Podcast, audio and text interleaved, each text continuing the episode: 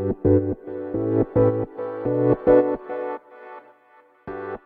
うございます。なつきです。今日のテーマは一つに集中っていうことについてねお話ししていきます。とこれは、えっと、もちろん電子書籍もそうなんですがあの例えばね、えーと、私みたいにそのオンラインで起業している人 SNS とかで起業している人とかの、えーと、商品テーマにしてもそうなんですがあのいろんなものをね例えばいろんなことができるからいろんなことを発信したい人も中にはいるんですね。でまあ例えばうんなんだろうなデザインもできるしまあなんかそのブランディングできるしファッションもできるしとかメイクもできるしとかなんかこうまあいろいろできるのは分かるんだけどもそれをね全部こう私いろいろできますよって発信したがりがちになる。なんか日本語おかしかったけどっていう人が結構多いんですね。特に企業初期にはあのありがちかなと思う。で私もなんかあの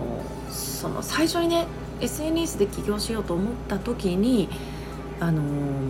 めちゃくちゃね特化したものもうこれプロ並みにできますみたいなものはそんな自信を持って言えるものはそんなね自分では思いつかなかったけどもいろんな知識をやっぱり仕事柄ねいろんな知識を持っていたし、えーと、そこをねコミットすればあのほどほどにお伝えできるほどのたくさんのスキル、うん、スキルっていうかなまあいろいろ持ってたんですね。で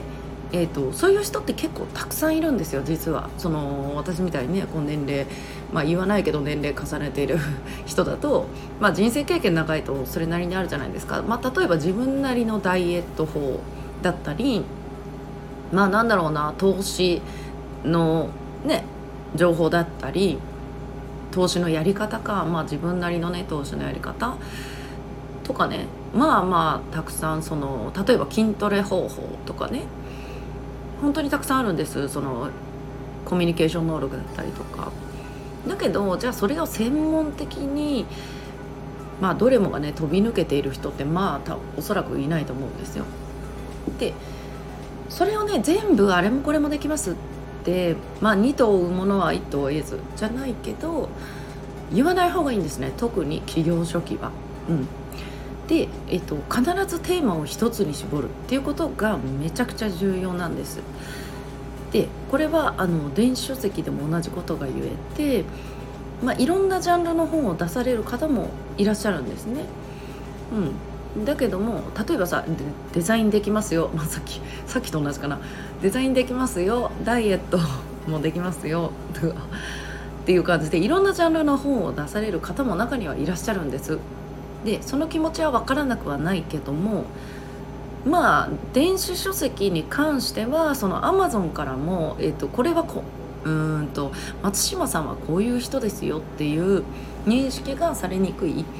ていうのもあるし、まあ、それは SNS でも同じことだと思うんですね。だからダイエットならダイエットコミュニケーションならコミュニケーションとかね。えーとまあ、デザインなんだろうなデザインとかねそういうなんかそういう系美容系だったらまあ美容とかさ、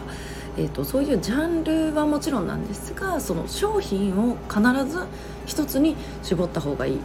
ていうのを言えますね。でこれなぜ思うかっていうと売れてる起業家さんっていろんな商品売る時があるんですよね時には。でもそれってやっぱりどこかで一貫性もあって、うん、だから売れるんですよ。だから企業初期とかその無名なうちにあれもこれもってやるとこの人何の人なのってやっぱりなってしまう、うん、SNS のユーザーにしても Amazon ユーザーにしてもそれは同じなんですね。なのでまずは一つに絞る。一つに集中する、うん、テーマも商品も一つに絞る。っていうことをね心がけてもらえたらいいかなと思ってお伝えしてみました。ということでね。今日はちょっとあのビジネステーマ、まあ、いつもか、うん、なお話になりましたが皆さん今日も素敵な一日をお過ごしください。またお会いしましょう。